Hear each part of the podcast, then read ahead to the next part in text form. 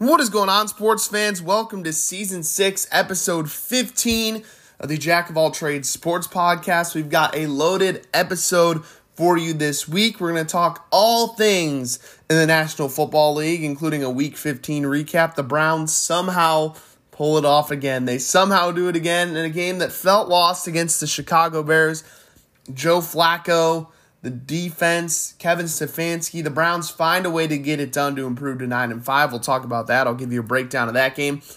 Plus some other storylines around the National Football League. Brandon Staley's swan song and some other big time games in the NFL, including the Bills perhaps getting back into not only the conversation for the playoffs, maybe the conversation for the AFC East. So we got a lot of NFL to talk to. I'm going to give you my week 16 picks as well update the playoff picture with our seven in heaven predictions for the AFC and the NFC. We'll also talk about some of the storylines in the NBA. Cavs dealing with a lot of injuries. Evan Mobley out for some time. Darius Garland out for some time. And are the Clippers really for real? They're on a nice little winning streak here ever since they got James Harden.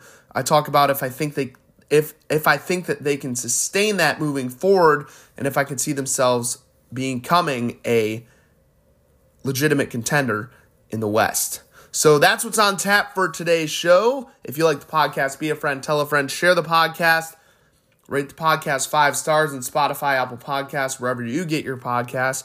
And you can follow the podcast on Instagram at Jote Sports Pod. All right, today is Thursday, December 21st. Let's go.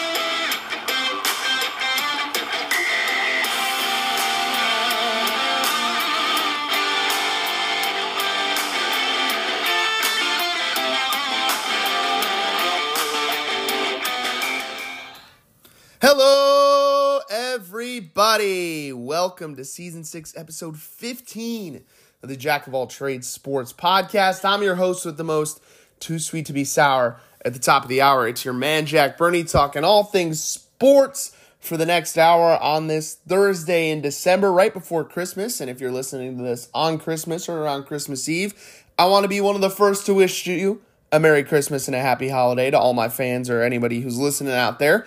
And I hope you guys enjoy the time with family and friends coming up and the holiday season. All right, let's talk about it. Week 15, the NFL season. We got to start in Cleveland. The Bears 17, the Browns 20. The Browns somehow find a way to do it again. They somehow find a way. I thought this game was over on Sunday watching the Browns. It was 17 to 7 at the end of the third quarter.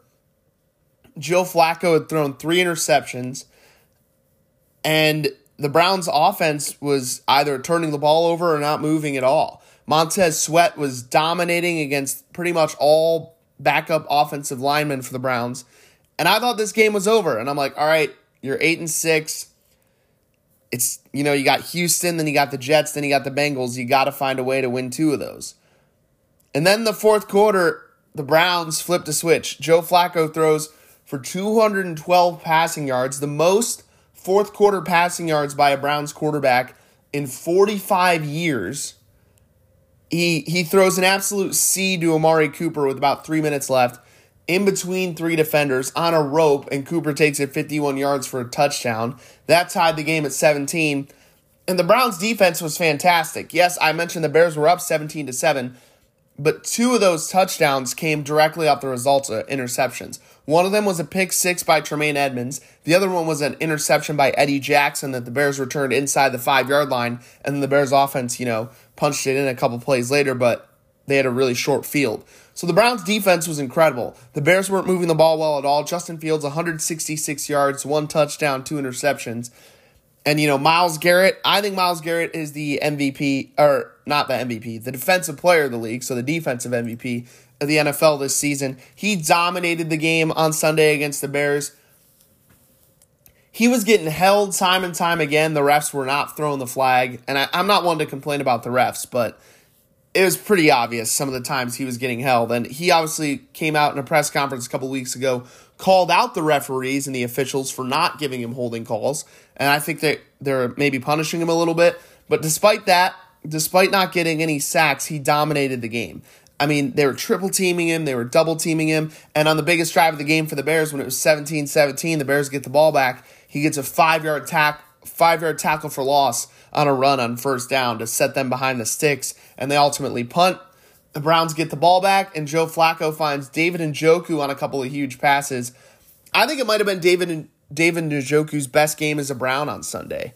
He's been incredible this year, and a part of it is the chemistry he's developing with Joe Flacco. You know, we've waited for David Njoku as Browns fans to kind of take that next step as a tight end.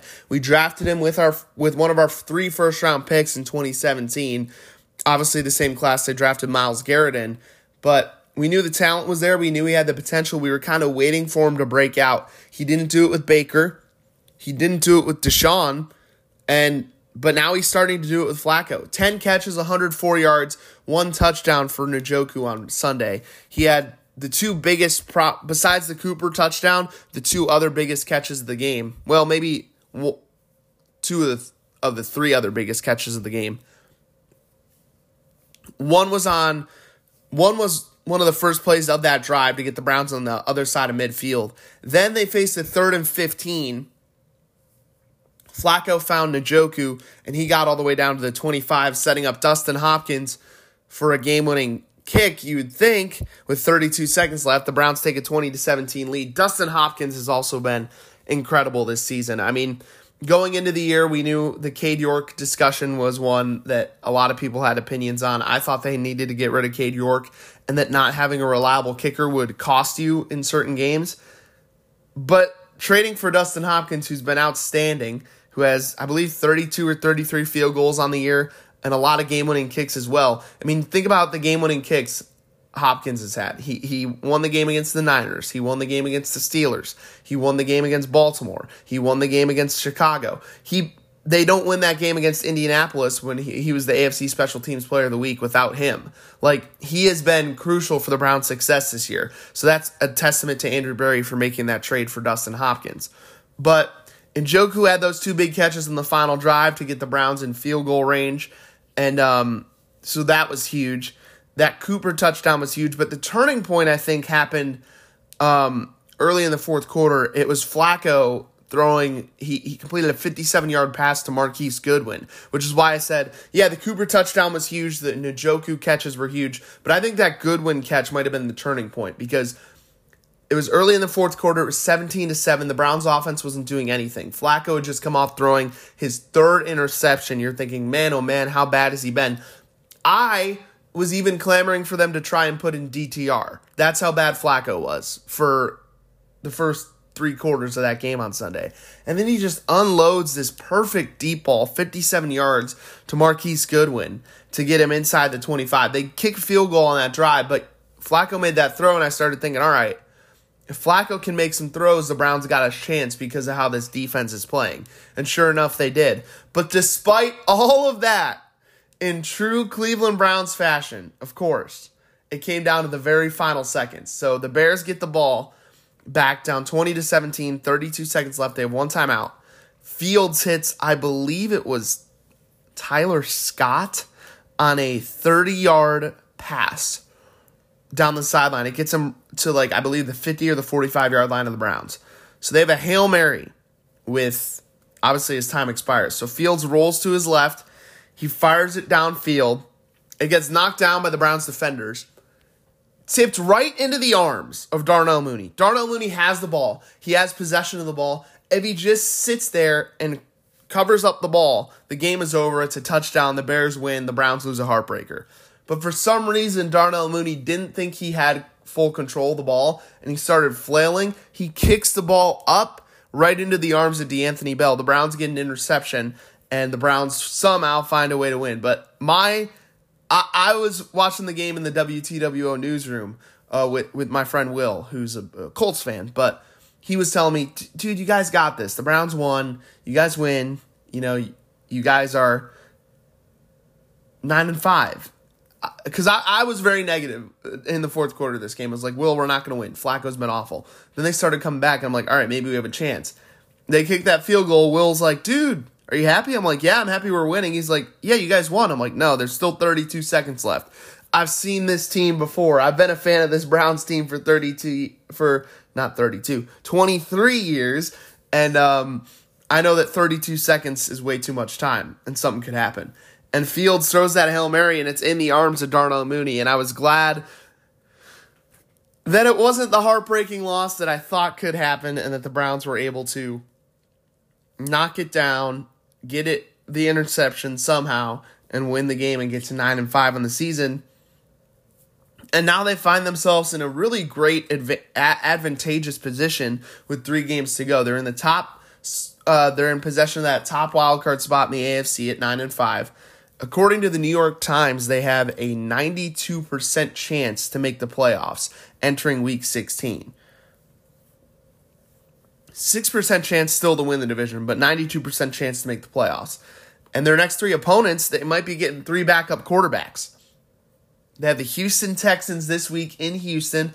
Always tough to play in Houston. It seems like the Browns always seem to struggle there. They've won a couple of games there the last couple years. I remember last year they won it was Watson's first start back last year. He played awful, and they were down like five nothing for the majority of that first half, and then Donovan Peoples Jones had a big punt return. But th- for some reason, they play weird games or they struggle in Houston. So I'm not saying it's a guaranteed win, but they are facing a backup quarterback because it seems like, in all likelihood, CJ Stroud is going to miss his second straight game in concussion protocol, and that means it's going to be the former Brown Case Keenum starting things for the Texans. And really a big game for both teams.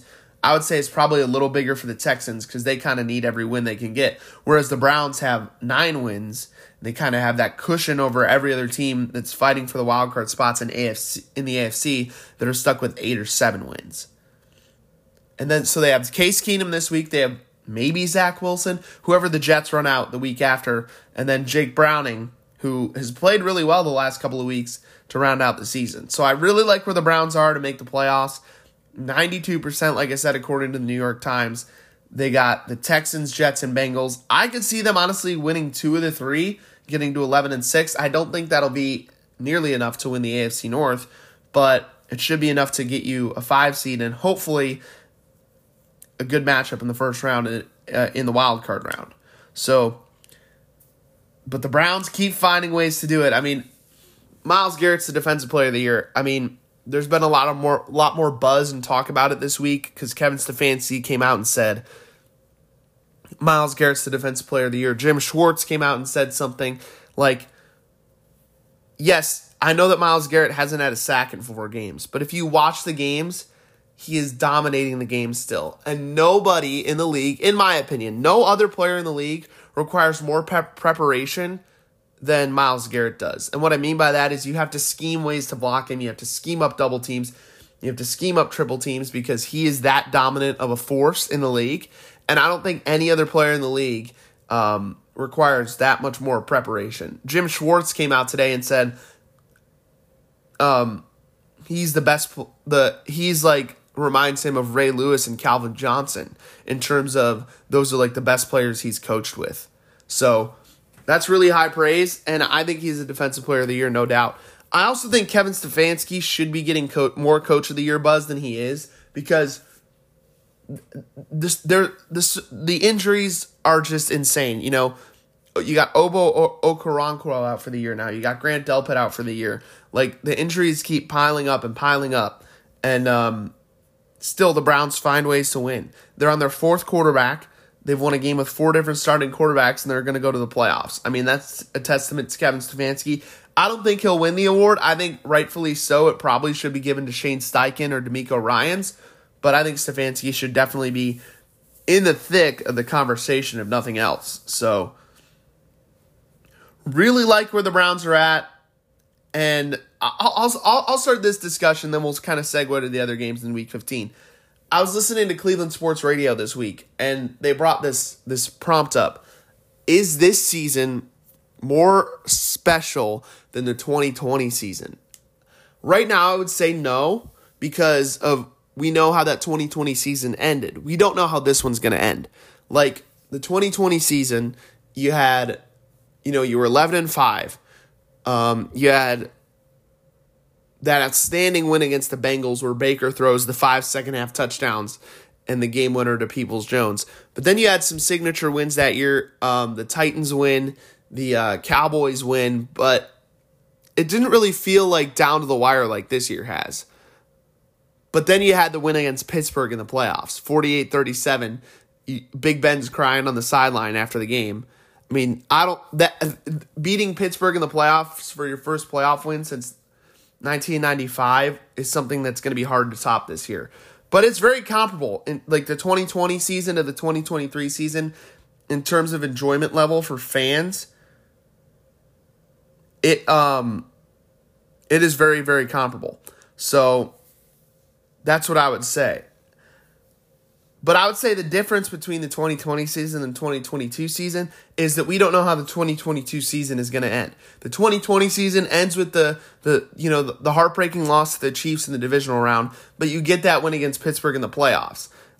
On the flip side, Brown uh, the 2023 season for the Browns, you don't know how it's going to end, but I would say this, I think the regular season journey this year has been more exciting than the journey in the regular season in 2020 because this season for the Browns, they've had I, I could count on my hand like games that they normally would not win that that have been like thrilling wins. You know, like the 49ers win. That's one with PJ Walker. You beat the, the best team in the league, the Super Bowl favorites, with PJ Walker as your starter. That Colts win that I witnessed in person, 39 38. Improbable, stunning win. The win in Baltimore was a crazy win. The, the Steelers game, in in Cleveland. DTR and the offense is stagnant for two and a half quarters, and then they go on a game winning drive. And then this week against the Bears, I mean, they're they are the cardiac kids.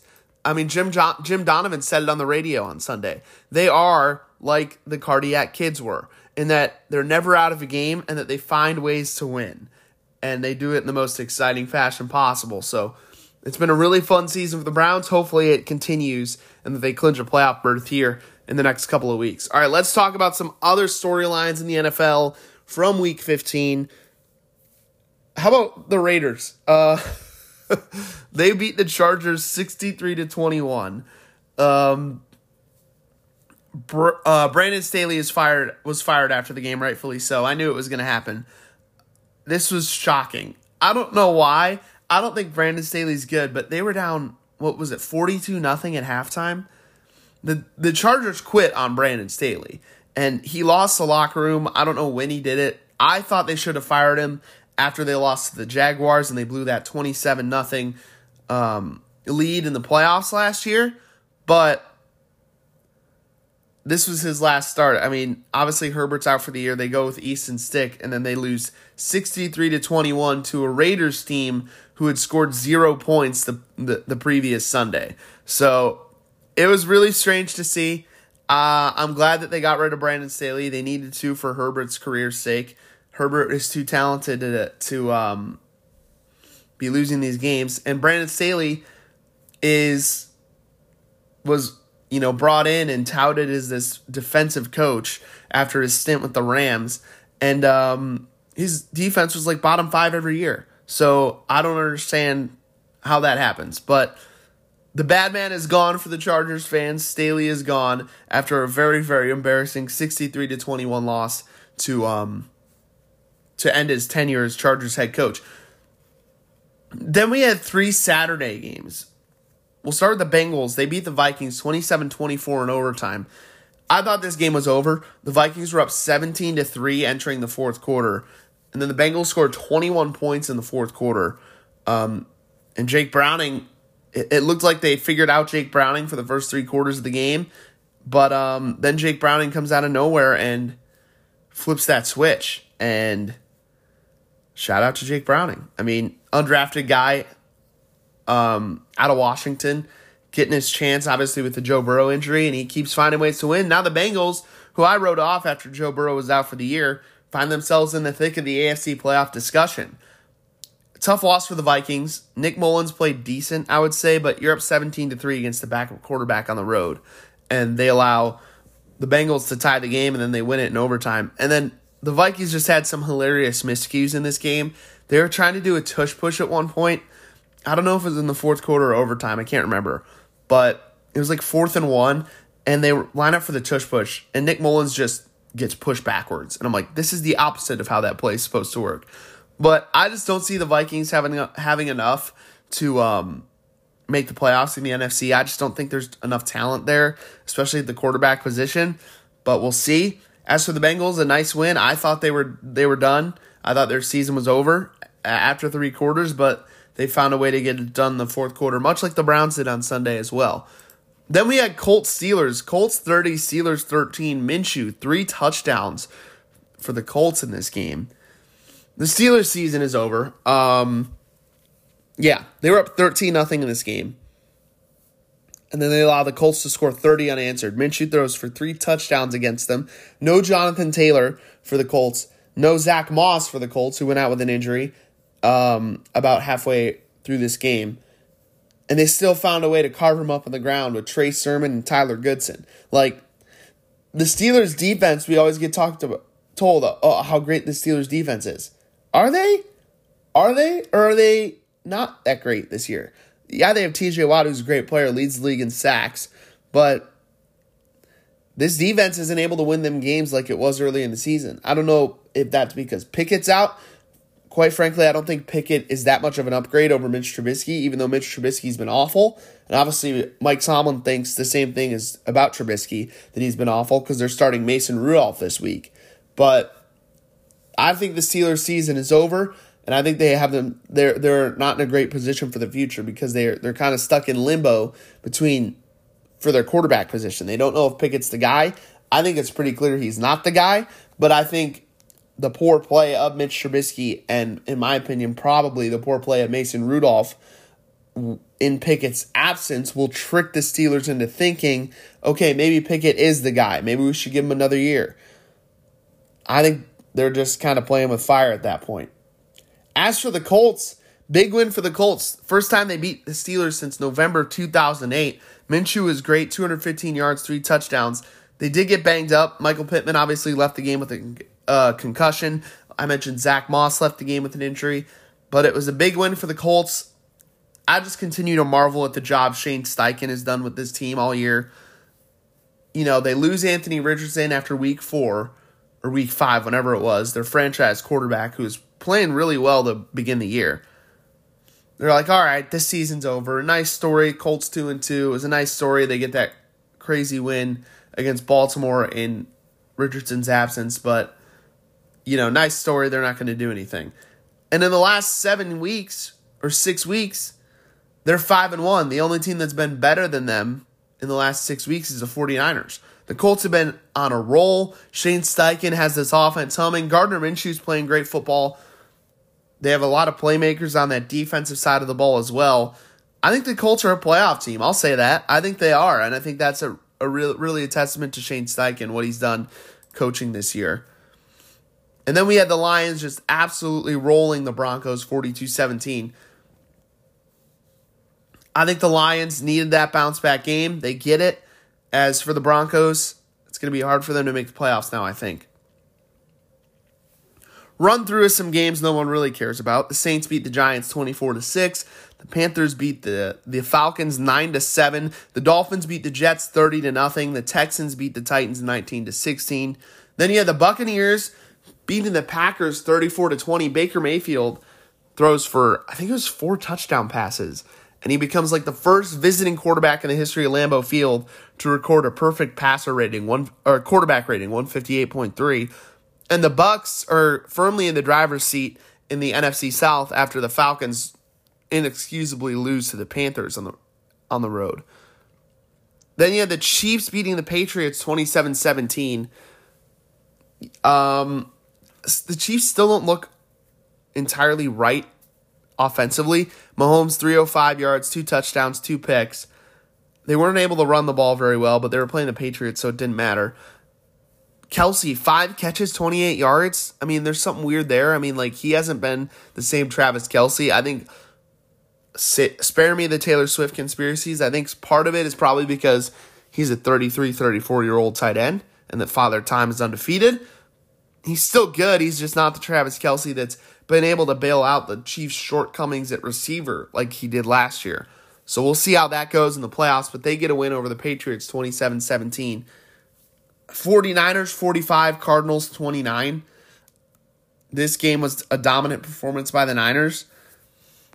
And Brock Purdy is now your odds on favorite to win the MVP. Brock Purdy, 16 and 25, 242 yards, four touchdowns. I can't have Brock Purdy be the MVP.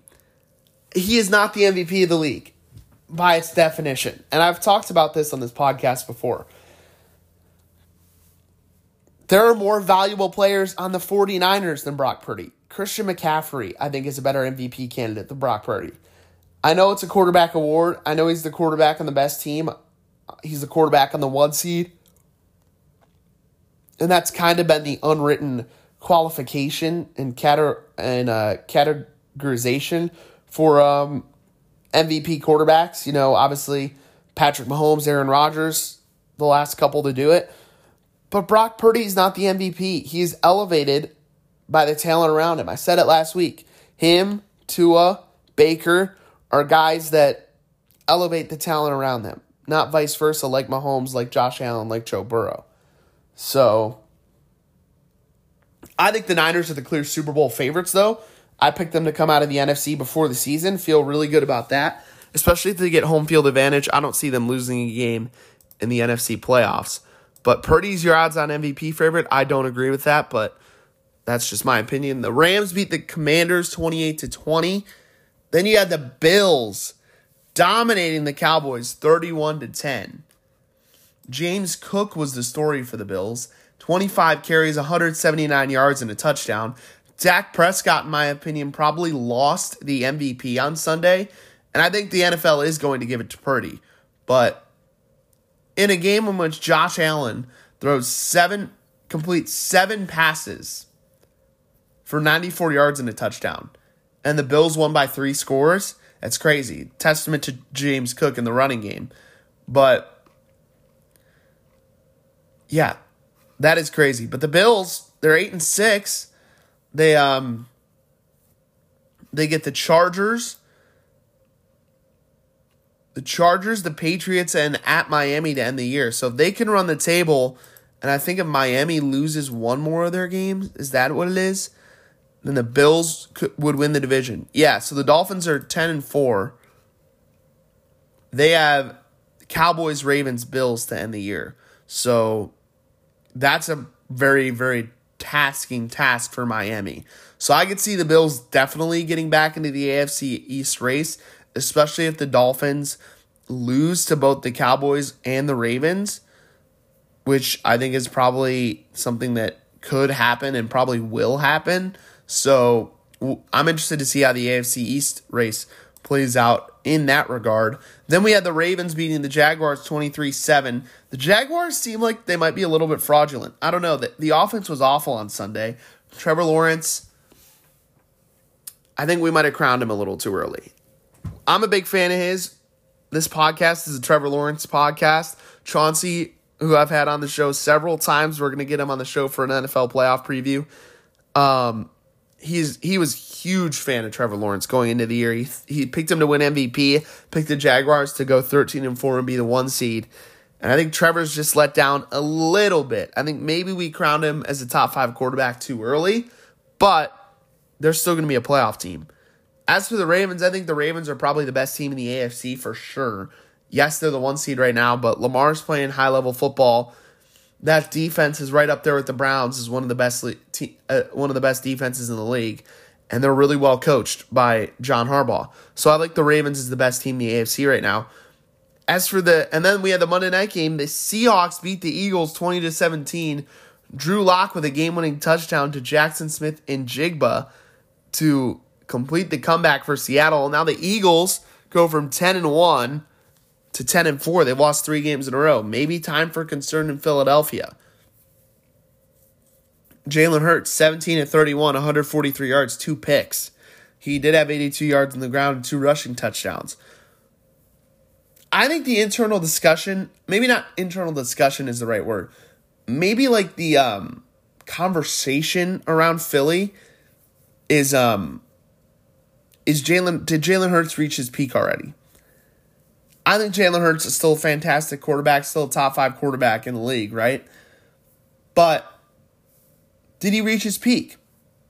Last year was his best year by far, passing wise, rushing wise. He had the four touchdowns in the Super Bowl. This year he's kind of underwhelmed a lot. And um, they've seen it before with a quarterback in Philly that goes to a Super Bowl early in his career with Carson Wentz. I'm just drawing parallels here. I'm not saying that's what's happening. I'm just saying that it might be a worry in the back of Philly fans' minds. Is is all I'm trying to say. So that's what happened in week 15. Let's get to 7 in heaven before we get to our week 16 picks after the break. AFC 7 in heaven starting with the number 1 overall seed. It is your Baltimore Ravens. I like the Ravens. I think they're going to clinch the AFC North this week or next week. Um, they got a tough schedule to end the year, kind of. I know they play Miami, they play Pittsburgh, and they play the 49ers this week. But Lamar's been great. I just think they need to find a way to edge out Kansas City, and that would probably be winning one more of their game in my one more of their games, and I think they will do that. So I got the Ravens as the one seed. I got the Chiefs as the two seed easy schedule to round out the year for the Chiefs. They got the Raiders, Chargers, and there's another easy game in the mix there. It's Raiders, Raiders, Bengals, Chargers, but the Bengals are at home and it's against Jake Browning. So I think they should finish the season 3 0 and get to 12 and 5. Maybe be tied for that one seed with Baltimore, but I think Baltimore would have the tiebreaker in my scenario. So I got the Chiefs as the two. I still have Miami, the Dolphins, as the three seed. Yes, I'm tempted to put Buffalo in the playoffs as a division winner, but I just think Miami has been too good all year long, and I think Miami will win that game against Buffalo the final week of the season. And I think Miami hangs on and wins the AFC East, so I got them as the three seed. Still rolling with the Jaguars as the four seed in the AFC South. They're in a three way tie with both the Colts and the Texans, technically for first place in the AFC South. But the Jaguars won both head-to-head matchups against the Colts, so that mean that would mean the Colts are not able to finish tied with the Jaguars if they want to win the division. They would have to finish a game above the Jaguars, and I don't see that happening. Especially because the Jaguars have Carolina on the schedule, they have Tennessee on the schedule. Um, I believe they have Houston the last week on the schedule. No, they have Tennessee twice, right? Is it Tennessee twice? Who is it? Oh no, it's Tampa they have Tampa, Carolina, and Tennessee on the schedule. Jacksonville does. So three very winnable games to the Jaguars. So I just don't see the Colts finishing a game ahead of them. And the Texans thing, CJ Stroud being out this week is huge. I think the Texans might catch another loss this week to the Browns with Case Keenum starting. And that would be um, kind of a nail in the coffin, so to speak, for the division hopes. So I got the Jaguars at four. I had the Cleveland Browns at five. I think the Browns are going to finish 10 and 7 or 11 and 6, hang on to that top wild card spot in the AFC. The Denver loss was huge for the Browns because Denver has the tiebreaker over the Browns. But I like the Browns. I think they got a favorable schedule to end the season. If Joe Flacco can keep playing well, I see this Browns team going 2 and 1, getting to 11 wins and finding themselves in that top spot for the wild card in the AFC. Your sixth seed in the AFC is the Buffalo Bills. I have the Bills going 10 and 7. I think the Bills are going to eke out the Bengals for this spot. And I, I just think the Bills are playing really good football. They get back to back wins against the Chiefs and the Cowboys. And those are two of the best teams in the league. So it's been a great stretch of football for Buffalo. They need to keep winning, but they have an easy game against Jake, uh, not Jake Browning, um, Easton Stick and the Chargers this week, and I think they'll get to nine and nine and six, and then they'll have two games, two games left. One with the one with the Dolphins, one with the who was it? One with the Dolphins, one with the why am I forgetting? Patriots. So so they should be able to beat the Chargers and the Patriots, get to 10 and 6, setting up that last game with the Dolphins. So I got the Bills at 6. Then I have the Colts at 7, getting that final playoff spot in the AFC. They've been the most consistent all year out of the other teams that are, you know, fighting for this playoff spot. And I think the the CJ Stroud uncertainty is something that's kind of playing into me saying the Colts are going to make it over the Texans. But I think that Colts Texans game in week 18 has a chance to be a winner get in game. So, but I got the Colts right now being the seventh seed in the AFC, meaning the seven, he- seven in heaven this week for the AFC. Number one, Baltimore, two, Kansas City, three, Miami, four, Jacksonville, five, Cleveland, six, Buffalo, seven, Indianapolis. In the NFC, our number one overall seed, to no one's surprise, is the San Francisco 49ers. They've been the best team all season long. They have the MVP favorite somehow in Brock Purdy, and they have talent across the board. And I just don't see them losing more than one game the rest of the year. So that'll get them to 13 and 4. And I think that will be enough to get the one seed in the NFC. The two seed, I have Philadelphia. I had Dallas last week, but I have Philadelphia. Even though the Eagles have struggled. Actually, you know what?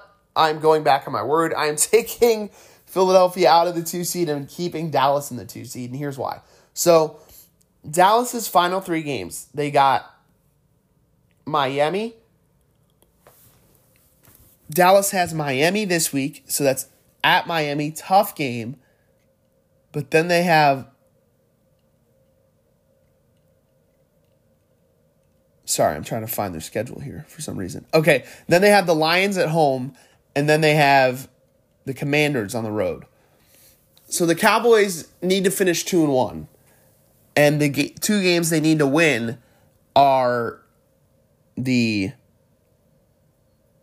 Lions game and the Commanders game because if the Eagles finish two and one, which the Eagles have a really easy schedule, Giants, Cardinals, Giants, but with the way the Eagles are playing right now, I could see them dropping a game to the Giants because it's a divisional opponent. So if if the Eagles finish two and one, the Cowboys need to win those two NFC games because then the tiebreaker that would be used if Philly and Dallas finish with the same record is I think conference record since they split their head-to-head matchups and Philly would have the better conference record if they were to win their final three games and Dallas were to win their final three games. But if Philly were to lose one of their two one of their final three games and Dallas wins their last two NFC games against Detroit at home where they've been terrific all year and at Washington, then Dallas would win the division. And I think that is the more likely of the two scenarios. So I'll take Dallas to be the two seed in the NFC. Three, I have Detroit. The Lions have all but wrapped up the, the NFC North division. They got a big bounce back win against the Broncos on Sunday. They're kind of a roller coaster up and down team, and that I don't know how serious of true contenders they are, but they're definitely a, a legit playoff team. So I got the Lions at three, and then I have the Tampa Bay Buccaneers at four. Finally, some clarity in that NFC South division. I've said it all season long. I think Baker Mayfield is the best quarterback in the NFC South. And that's why I've picked the Bucs several times on Seven in Heaven, and I'm sticking with them, especially after Baker's performance on Sunday at Lambeau. Five, I got the Eagles as the top wildcard spot. Six, I have the Rams. The Rams have a big game tonight on Thursday Night Football against the Saints. If the Rams win that game, I believe their playoff percentages go to 89%. If they lose, they drop down to like 15%. So it's a big game for the Rams in terms of playoff odds. But I like the Rams to win tonight against the Saints, and I think when they're healthy, which they've been for the majority of the year, they finally got Kyren Williams back. Matthew Stafford's fully healthy. Cooper Kupp's back. I think the Rams are one of the best teams in football. And I think the Rams would be a nightmare matchup for whoever gets them in the first round, the NFC playoffs. So I got the Rams at six. Then seven, I have the Seahawks, edging out the Vikings, Packers, and Saints. I just think the Seahawks have the best coach out of those teams. And Pete Carroll has the experience to get a team to the playoffs. And I can see the Seahawks getting in at nine and eight. So I got Seattle. So in the NFC, seven in heaven this week 49ers, Cowboys, Lions, Buccaneers, Eagles, Rams, and Seahawks. We're going to take a quick break. When we come back, we pick every game in week 16 of the NFL season, talk some NBA storylines as well. Don't go anywhere. We'll be right back after this. This is wrestling legend John Cena, and you can't see me, but you're listening to this week's episode, Jack of All Trades. Here's part two. Welcome back to season six, episode 15 of the Jack of All Trades Sports Podcast. Let's get right on into it, picking every game of the week 16 NFL season, starting with Thursday Night Football tonight in Los Angeles. Big game for the NFC wildcard standings. We got the 7 and 7 New Orleans Saints taking on the 7 and 7 Los Angeles Rams. Rams are about four point favorites in this game. Um, I think the Rams are the better team. I think the Saints might not be very good. The Saints obviously still have a chance to win their, the NFC South, but I like the Rams to win and keep their their their momentum going. So I got the Rams winning. I would say about 24-20 would probably be my final score prediction for that game. So I will take the Rams to beat the Saints. Bengals Steelers in Pittsburgh on Saturday. I'm going to take the Steelers at home in a little bit of an upset. Mason Rudolph starting. Um, part, of the reason I'm a big fan of Christmas. Christmas is my favorite holiday. I'll explain why that matters in a minute. But they're starting Rudolph on Christmas Eve. You know, Rudolph has historically, if you listen to the song Rudolph the Red-Nosed Reindeer, has historically put up good numbers on Christmas Eve. And so I think Mason Rudolph will follow in Rudolph the Red-Nosed Reindeer's footsteps and do that. But no, in all seriousness, I think Ja'Marr Chase being out, potentially, probably, I think. Let me double check and make sure he's out because that is going to hinge my prediction on this. But I'm pretty sure Ja'Marr Chase is out. And he's kind of been a safety blanket, so to speak. Yeah, Ja'Marr Chase is out um, against the Steelers, and I think he's been a safety blanket blanket for Jake Browning. And the Steelers defense, despite how up and down the season has been for Pittsburgh, the Steelers defense always shows up in, for games in Pittsburgh. So I got the Steelers winning a little bit of an upset. I'll take them over the Bengals though. Chargers over uh, against the Bills. Bills over the Chargers is a lock, so I'm going to take the Bills to beat the Chargers, get to nine and six, win their third straight game. Then we got Colts in Atlanta over the uh, against the Falcons. I like the Colts on the road. I think the Colts are good. They're well coached. I think the Falcons are bad and poorly coached. That's my rationale there. Packers at Panthers.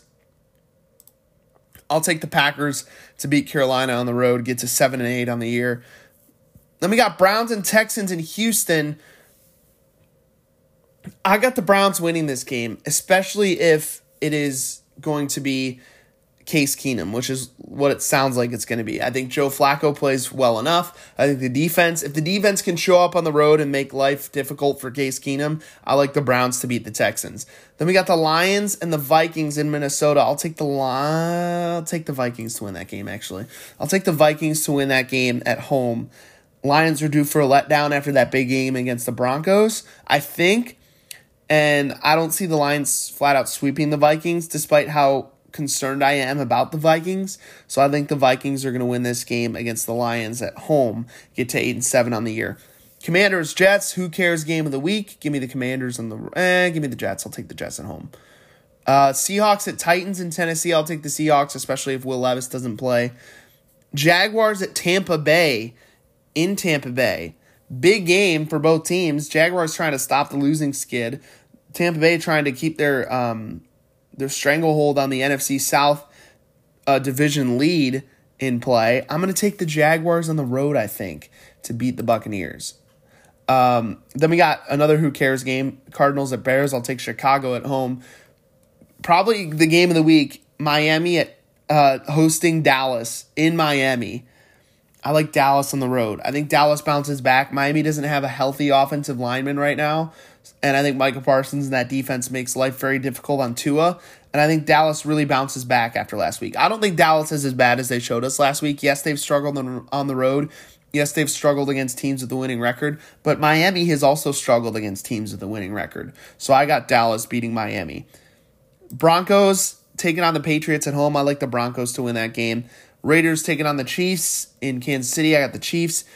Giants going to Philadelphia to take on the Eagles. And then the real game of the week is so I got the Eagles beating the Giants. I don't know why I just didn't say that. The real game of the week is 49ers Ravens, a battle of the one seeds in San Francisco. I'm expecting a great game on Monday Night Football on Christmas Day, but I got the 49ers beating the Ravens to get to 12 and 3. So,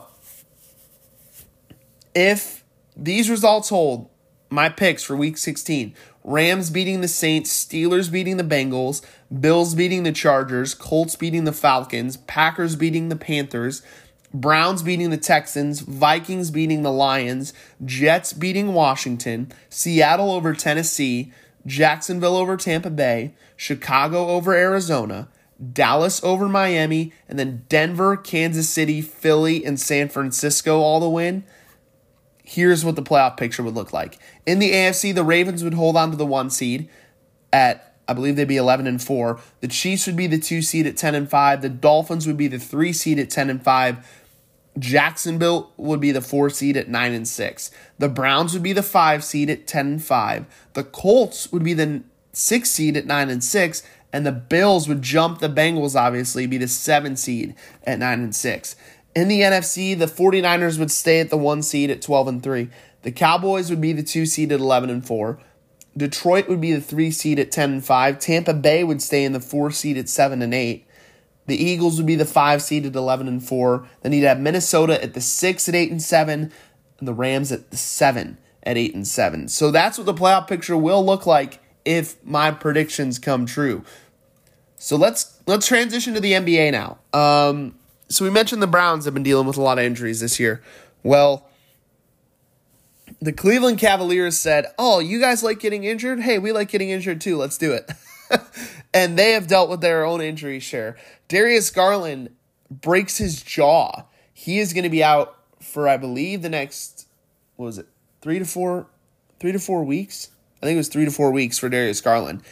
And then Evan Mobley is getting a procedure on his knee he's going to be out six to eight weeks. So the Cavs are out two of their best players, two of their top three players, two of their starters for the next, I don't know, month, two months, maybe even longer for Mobley.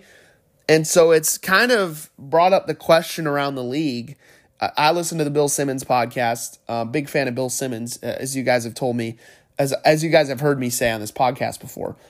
But he did a podcast with Ryen Russillo on earlier this week, and they were doing hypothetical NBA trades since it is trade season in the NBA. And the title of the podcast was Mitchell's Next Team, which means a lot of people around the league think the Cavs might be trading Mitchell. Do I think the Cavs are going to trade Mitchell now? Heck no. They have Mitchell under contract for next year and they have a player option the year after that. So there's no reason to trade him this year at all, in my opinion. Especially when the Cavs are 3 0 since the Garland and Mobley injuries have been announced. And I think Mitchell's done a great job of not only scoring the ball, but facilitating when he needs to as well. Against Atlanta a couple nights ago, Mitchell had 22 points and 13 assists. And then he missed last night's game with an illness, which the Cavs beat the Jazz. But then against the Rockets the other night, he, he took on more of a scoring output with 37 points and six assists. But he's really become more of a facilitator as well, getting more players involved. And we've seen his ability, Mitchell, to carry a team offensively for weeks at a time. So the Cavs have to hope that's what's happened. And they have to hope players around him keep stepping up. They have to hope Jared, Al- Jarrett Allen keeps playing well. Like Jarrett Allen in that game against the Hawks, in the win against the Hawks. Jarrett Allen, 25 points, 14 rebounds. That is going to do every time.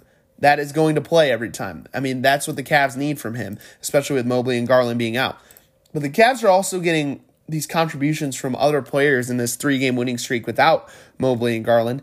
Sam Merrill undrafted player, G League guy, Summer League guy this year.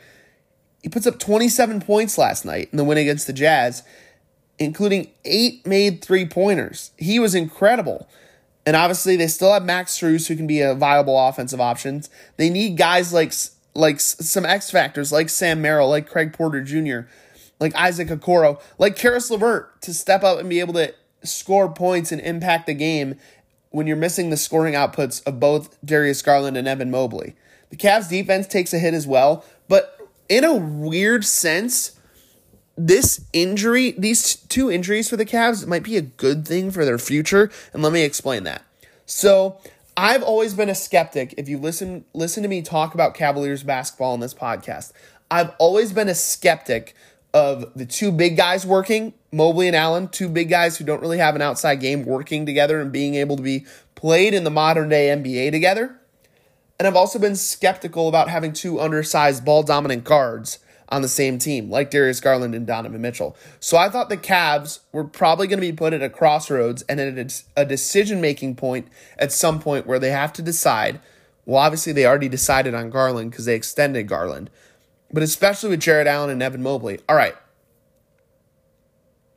We got to commit to one of these two guys and and ship the other guy for assets. And I think now this gives them the opportunity to evaluate what they want. I think a lot of people around NBA circles and a lot of people around the league think that the Cavs were always going to pivot to being a Mobley and Garland centric team. And maybe this stretch of basketball, if things start to go south for the Cavs right now, it will give them an excuse to ship Allen and eventually ship Mitchell, knowing that they're going to build their their their team around the two stars that they think are Darius Garland and Evan Mobley. With that being said, I really want Donovan Mitchell to work out in Cleveland. Do I think if I had to put money on what his end ends up being in Cleveland, I would probably guess they trade him in the offseason, especially if they get bounced in the playoffs early again. Will I be happy to be wrong? Yes. Do I hope that he works things out and that him and Garland can coexist as two guards because Donovan Mitchell, I think, is a top 15 player in the league? Also, yes. I'm just trying to be as realistic as I can about the whole situation. But this season is not lost for the Cavs it's going to be hard with those guys out for an extended period of time, but they're 16 and 12 right now. They just got to find a way to get in the play in. I would prefer prefer them to be a top six seed in the East, but obviously that's not guaranteed anymore with Mitchell uh, and Allen kind of running the show while Garland and Mobley are out for an extended period of time. But it still is an important season for the Cavs, not only because it might be your last year with Donovan Mitchell, but because it was supposed to be the year you take that next step. Last year you were the playoff contender. Uh, you know, uh, uh, two years ago you were the playoff contender, surprise team with the young talent. Then last year you acquired Donovan Mitchell for three first round picks. You get rid of Collin Sexton and Lauri Markkanen in that trade as well and you win 50 games and you get bounced in the first round. The lights were too bright, you know? This year, the lights were not supposed to be too bright. You're supposed to learn from that losing experience in the first round of the playoffs and try to make a deep run in the Eastern Conference. And I knew a lot of people going into the season who thought, with the uncertainty surrounding Philadelphia, obviously Joel Embiid and Tyrese Maxey have answered some of those questions, but that the Cavs might be able to become the third best team in the Eastern Conference. And now, obviously, with the, the injuries they've been dealt with, that's probably not going to happen. But this season needs to be one where the Cavs go for it and the Cavs try and win. Not only because it might be your last year with Mitchell, but because it was supposed to be the year you take that next step and you see that growth. And I also think it's an important year for JB Bickerstaff because they continue to to uh, disappoint I think Bickerstaff might be looking for a new job. That that that's my opinion on that situation. But the Cavs have won three in a row since those injuries, so it's good to see them dealing with the adversity. And um, they have the Pelicans tonight at seven thirty, so we'll see if they're able to continue finding ways to get it done without two of their three best players. The story of the NBA right now. We'll update you on the standings after we talk about this a little bit. The story of the NBA right now is the Los Angeles Clippers out of nowhere. Clippers got off to a slow start this season. Then they they make the James Harden trade, which a lot of people around the NBA who cover the NBA thought it was a it was a really weird trade and that it wasn't going to work. But the Clippers have been really good. They're 17 and 10. They won their ninth straight game against Dallas last night. Ninth consecutive victory. Ties Orlando for the NBA's longest win streak this season. James Harden was outstanding against the Pacers on Monday night or Tuesday night. I forget which day it was. He had 35 points, and it was like vintage James Harden. He seems to be bought in. And this Clippers team, are they for real? I mean, they could be a legit contender in the Western Conference. In my opinion, if, and this is a huge if, Kawhi Leonard, Paul George, and James Harden all can stay healthy. And we haven't seen that in years for this Clippers team. I think the last time we saw this team fully healthy throughout a playoff run was the bubble in 2020. Like 2021, they made the conference finals, but Kawhi Leonard got hurt. And then obviously last year, they last year Kawhi they, they make the playoffs. Paul George was already out for the series. Kawhi plays that game one. They win against the Suns and then he just goes out in game two and misses the rest of the series and they lose in like six. Like, they need Kawhi Leonard, Paul George, and James Harden to be healthy, not only for the, the majority of the regular season, but for the for the entirety of the playoffs. And I just don't know how likely that is. But right now, I've been really impressed with what this Clippers team has done. And I think part of it's because of the health. Kawhi's been awesome. Kawhi's looked like the Kawhi of, you know, the Raptors Kawhi in, in stretches here and they're finally starting to play good basketball. And it seems like James Harden is bought in. But James Harden always seems to do this with teams when he gets traded to them. Seems like he's bought in. He's really invested and, you know, engaged for the first, like, you know, two or three months if the situation is going well. But the second he's met with some adversity, it all goes away. So I'm interested to see if they get to that point. But I'll say yes. Can is, are the Clippers for real? I'll say yes if they can stay healthy and sustain their health. In the Western Conference, the number one team in the West right now is the Minnesota Timberwolves. They're 20 and 6. I think the Timberwolves can make the finals. I've talked about the Timberwolves before on this season and how impressed before on this podcast and how impressed I've been with them this season, but I really think they're on, they're they're a team that's kind of built to beat Den, the Denver Nuggets and Nikola Jokic. And what I mean by that is they have the size. A lot of teams in the West don't have the size to compete with Jokic. You know, like and a lot of teams in the league, period. Like the Warriors. The Warriors do not have the size to compete with Nikola Jokic. Like the Mavericks don't have the size. You know, teams like that. Even OKC, I don't think, has the size to compete with the Nuggets. The Timberwolves do with Rudy Gobert and Karl-Anthony Towns. They have a guy in Anthony Edwards who thinks he's the best player in the league. I think he's probably a top 20 player in the league, but he has that dog mentality that he thinks he's the best guy on the court every single night. And I love for my best player to have that mentality. So I've been really impressed with the jobs that Timberwolves have done through 26 games. They're 20 and 6, leading the Western Conference. Another one of those surprise teams has been the Thunder. They're 17 and 8. I like the Thunder going into the year. I thought Shai Gilgeous-Alexander was a top 10 player. I think the Thunder are probably still a move away from being true contenders in the Western Conference, but still a great start to the season for them. Then you got Denver, the Clippers, and the Kings at 3 4 5, three teams that made the playoffs a season ago. You got the Mavericks, Pelicans, at Lakers rounding out your top eight. And then Phoenix is down at 14 and 13. They're the 10 seed right now. And then the Warriors are 13 and 14 at the 11 seed. And then how about the Grizzlies? They're 7 and 19. I believe that's near the bottom of the league. They're 13th in the West, but they get Ja Morant back finally after 19 games. So they're 7 and 18 without Ja. They get Ja Morant back, and he has he has a or sorry, they were 6 and 19 without Ja. They get Ja Morant back, and he has 34 points in his return game and a game winning buzzer beater. It was awesome to see Ja Morant. I mean, hopefully for basketball's sake, he can stop making those off off the court mistakes and play because he's one of the most talented players in the league. In the East, it's been the Celtics show all season long 21 and 6, 14 and 0 at home haven't lost at home. They are atop the Eastern Conference. Then you have Milwaukee, who's won five in a row. They've been they've been playing really good basketball as of late. Twenty and seven, 15 and two at home. The Sixers are 19 and 8. They're the three seed. Then you got four, five, six, the Magic, the Knicks, and the Cavs. Seven, eight, nine, Heat, Pacers, Nets. And honestly, that top eight is kind of who I would pick to make the playoffs.